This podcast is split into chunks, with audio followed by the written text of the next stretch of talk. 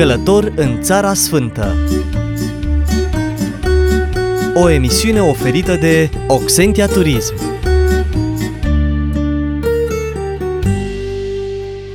Un salut călduros vă transmit, dragii mei, din Israel, Țara Sfântă. Avem ocazia să străbatem încă o dată ținutul acestei țări și să descoperim noi locuri, să vizităm noi obiective, să ne îmbogățim sufletele. Ne așteaptă autocarul care ne va duce de această dată spre Muntele Carmel, în direcția nord-vest, de-a lungul Mării Mediterane. Muntele Carmel a fost considerat încă din antichitate un loc sacru datorită configurației și a poziției sale geografice. Carmelul intră în istoria istoria biblică odată cu profetul Ilie, pe vremea lui Ahab, regele Israelului. Dar să ne îmbarcăm în autocar și să-l ascultăm pe ghidul nostru de astăzi, Mordecai Leventer. Acesta este locul pe muntele Carmel, unde suntem acum. Noi vom merge la partea de sus, de unde se poate vedea toată Galileea, unul din marile încercări al omenirii și ale credinței s-au întâmplat aici, când erau slujitori ai zeității Baal, al cananiților și pe de altă parte era un, un om singur cu frica Dumnezeu, profetul Ilie și vom vedea ce s-a întâmplat. Nu au dormit și flacăra dumnezeiască a ieșit și după aceea a spus um, Dumnezeu este Dumnezeu. Adonai Ho Elohim, zice limba ebraică. De asemenea, trebuie să știți că aici este un loc care pentru societatea israeliană actuală. Este un loc foarte încărcat cu emoții pentru că aici în Galileea sunt câteva închisori și erau dintr-o închisare în alta deținuți ar fi trebuit să fie duși și pentru ca dat fiind faptul că suntem o țară democratică, au vrut să ducă deținuții în mare siguranță, dar bine, și o grupă de cadeți, ai uh, cadeți, când spun cadeți, paznici de închisoare au fost duși aici și din păcate nu au ascultat de cine trebuie și tot autobuzul a ars. Este una din uh, rănile deschise ale societății israeliene în care ar fi trebuit să asculte și atunci nu era altfel. Ajungem într-un loc se numește Dairat al Carmel. Este o populație foarte interesantă. Vorbesc limba arabă, dar nu sunt arabi și nu sunt musulmani. Se numesc druzi. Este o populație care s-a despărțit din uh, populația egipteană din secolul XI au o religie secretă, deci nimeni nu se știe, nu știe ce, ce fac ei. Casa lor de rugăciune de afară arată ca o altă casă, deci nu este se numește Hilwa, nu are niciun, este steagul lor, ceea ce este de asemenea este foarte interesant că ei sunt credincioși țării unde trăiesc. Ceea ce de asemenea este foarte interesant este faptul că Brus poate să fie numai o persoană care are ambii părinți din această națiune. Deci dacă, dacă ești creștin, vrei să fii evreu sau vrei să fii evreu și vrei să fii creștin, sau ești evreu să fii, să fii musulman, poți să, treci, să, poți să schimbi religia, nu așa? Aici nu mergem. Am ajuns pe muntele Carmel, este Muhraka, în limba arabă înseamnă flacăra eternă, pentru că ceea ce, minunea pe care a făcut-o de aici Dumnezeu, profetul Ilie, este o minune care ne ghidează întotdeauna arde, să spunem așa.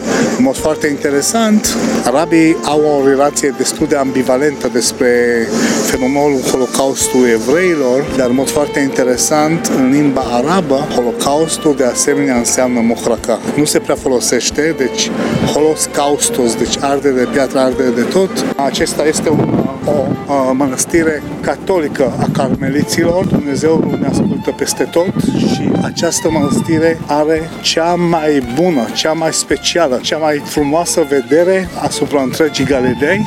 De aici, de asemenea, se poate vedea foarte bine locul unde uh, profetul Ilie Eliau Hanavi a făcut minunea cu flacăra.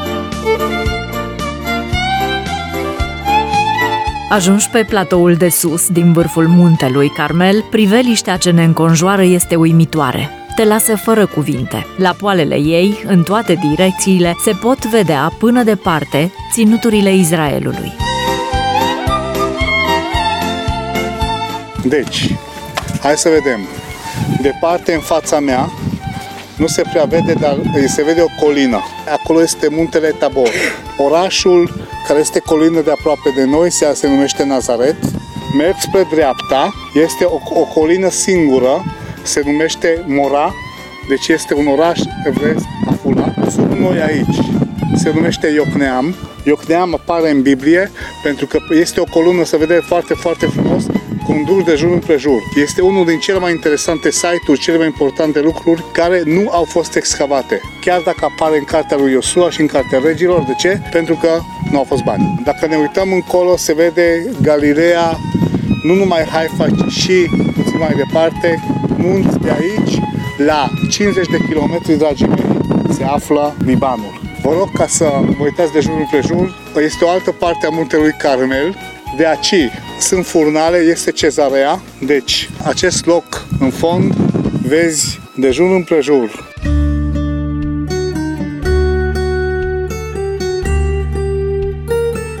Călător în Țara Sfântă. O emisiune oferită de Oxentia Turism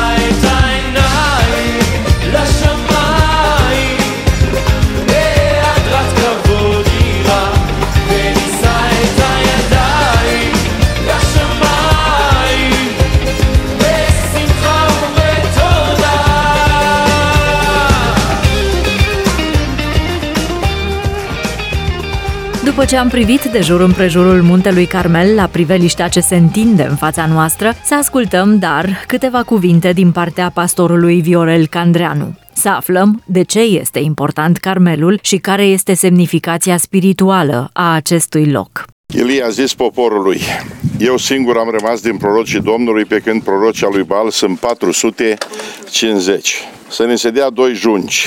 Ei să-și aleagă un jung pe care să-l taie în bucăți, să-l pună pe lemne fără să pună foc. Și eu voi pregăti celălalt jung și îl voi pune pe lemne fără să pun foc. Apoi voi să chemați numele Dumnezeului vostru și eu voi chema numele Domnului Dumnezeului, Dumnezeul care va răspunde prin foc, acela să fie adevăratul Dumnezeu. Și poporul a răspuns bine. Elia a zis prorocului Bar, alegeți-vă un jung din cei doi, pregătiți-l voi întâi că sunteți mai mulți și chemați numele Dumnezeului vostru, dar să nu puneți foc. Ei au luat jungul pe care l-au dat și l-au pregătit și au chemat numele lui Bal de dimineață până la mează zicând Bale auzine. Dar nu s-a auzit nici glas, nici răspuns și săreau împrejur altarului pe care îl făcuseră. La amează Ilie și-a bătut joc de ei și a zis striga stare, fiindcă este Dumnezeu se gândește la ceva sau are treabă sau este în călătorie sau poate că doarme și se va trezi. Ei au strigat tare și după obiceiul lor și au făcut tăieturi cu săbile și cu sulițele până ce a curs sânge pe ei. Când a trecut amiaza, au aiurat până în clipa când se aducea jertfa de seară, dar nu s-a auzit nici glas, nici răspuns, nici semn de luarea minte. Atunci Ilie a zis întregului popor, apropiați-vă de mine, Tot poporul s-a apropiat de el și Elie a adres altarul Domnului care fusese sfărmat. A luat 12 petre după numărul semințiilor fiilor lui Iacov, căruia Dumnezeu îi zise Israel îți va fi numele. Și a zidit cu petrele acestea un altar în numele Domnului. A făcut împrejurul altarului un șanț în care încăpeau două măsuri de sămânță.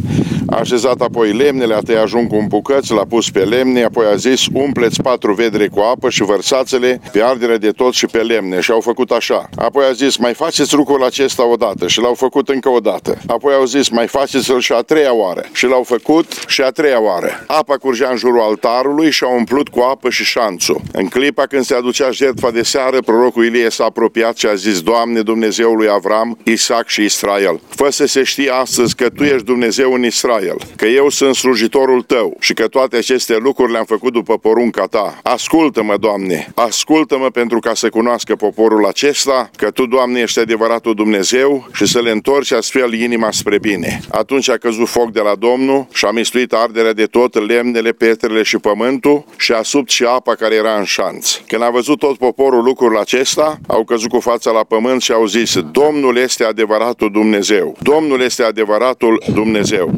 Puneți mâna pe prorocii lui Balaș, zis Ilie, niciunul să nu scape. Și au pus mâna pe ei, Ilie a pogorât la părâul Chison și a junghiat acolo. Amin. Aici vedem o situație în care Dumnezeu își arată puterea lui, suveranitatea lui și își arată și unicitatea lui. Din cauza îndepărtării și înstrăinării de Dumnezeu, Israelul se duce după Dumnezei străini și adoptă divinitățile acestea păgâne, care datorită lui Ahab și Izabela au ajuns să nimicească practic adevărata viață spirituală în Israel. Au dărâmat altarele, au închis școlile de proroci, pe proroci au sis cu sabia, unii din ei au fost ascunși și hrăniți în secret. Din cauza aceasta, viața în Israel s-a ruinat pe toate planurile, pentru că atunci când nu există o viață spirituală, cu adevărat într-un popor, atunci păcatul care este rușinea și paguba popoarelor duce țara spre ruină, spre disipare. În situația aceasta, cuvântul lui Dumnezeu ne arată că Dumnezeu, care niciodată nu rămâne în lipsă de cadre, îl are pregătit pe Ilie pentru o asemenea vreme și Ilie este omul care, în primul rând, vrea să arate copiilor lui Israel că înstrăinarea și neascultarea față de Dumnezeu duce țara la foamete, la lipsă, la uscăciune, la secetă. Timp de trei ani și șase luni nu plouă nimic în Israel pentru ca poporul să realizeze gravitatea situației în care se aflau. După care, Elie provoacă întâlnirea aceasta între el și prorocii lui Baal pe muntele Carmel și le dă posibilitate ca ei să fie cei care să dovedească că există într-adevăr un Dumnezeu viu la care se închină ei, prorocii lui Baal. Mai ales că Baal era zeul focului și ceea ce Elie le-a cerut a fost ca Baal să-și arate puterea lui și să-și arate capacitatea lui de a aduce foc peste jertfă. Cum a Dumnezeu își arată aici puterea dintr-un punct de vedere, își arată puterea și existența lui ca un Dumnezeu viu real, pentru că atunci când jertfa este adusă după ceea ce este prevăzut în cuvântul Domnului, focul se coboară pe jertfă. Dar Dumnezeu își mai arată și puterea prin faptul că nu dă voie diavolului ca să coboare foc din cer peste jertfa păgână care era acolo. Cuvântul Domnului ne arată că în vremurile din urmă, Duhul celui rău, care va înșela pe oameni, va face la un moment dat printre semne și minuni și minunea aceasta să coboară foc din cer în fața oamenilor. Asta pentru că Dumnezeu îngăduie, dar aici Dumnezeu n-a îngăduit și Elie cheamă poporul să împlinească ce spune Domnul, adică să se întoarcă cu inima către Dumnezeu, să se adune în jurul celui care propovăduiește cuvântul, să restaureze altarul care trebuia făcut din 12 petre nepângărite de daltă, apoi cele 12 vedre de apă care sunt turnate aici arată într-un fel că poporul ăsta trebuie să plângă plânsul pocăinței și fiecare seminție din popor să se pocăiască cu adevărat înaintea Domnului. Apoi, el se roagă lui Dumnezeu și spune lui Dumnezeu, Doamne, demonstrează trei lucruri. Și zice aici în cuvântul pe care l-am citit, Doamne, fă să se vadă astăzi în Israel să se știe astăzi în Israel că tu ești Dumnezeu. În al doilea rând, fă să se știe în Israel că eu sunt slujitorul tău. Și în al treilea rând, fă să se știe în Israel că toate aceste lucruri nu le-am făcut de capul meu, ci le-am făcut la porunca ta. Și cuvântul spune, Dumnezeu a ascultat rugăciunea, a coborât foc din cer, tot poporul acesta și a dat seama de adevăratul Dumnezeu și a strigat el, Elohe Israel, Dumnezeu este adevăratul Dumnezeu al lui Israel. Și în situația aceasta Dumnezeu este acela care arată nu numai dragoste sau providența lui față de popor, dar arată și dreptatea lui și prorocii lui Bal sunt curățiți, sunt uciși în felul acesta, Dumnezeu vrea să se restaureze viața spirituală în Israel. Nu numai atât, dar după ce a terminat această slujbă populară, publică,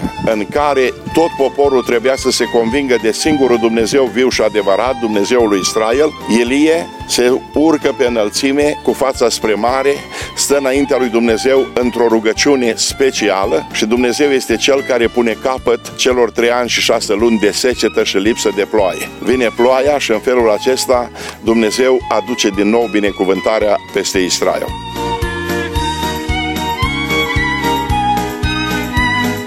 E momentul să părăsim Carmelul sau Via Domnului și să ne întoarcem acasă, pentru că ne apropiem de finalul călătoriei noastre de astăzi. De aici, de pe înălțimea muntelui Carmel, vom pleca spre un alt obiectiv al țării sfinte, cu gândul la puterea și măreția lui Dumnezeu care s-a arătat în acest loc. Sunt Lucia Machidon și vă aștept la următorul popas în Israel. Până atunci, vă spun tuturor, shalom!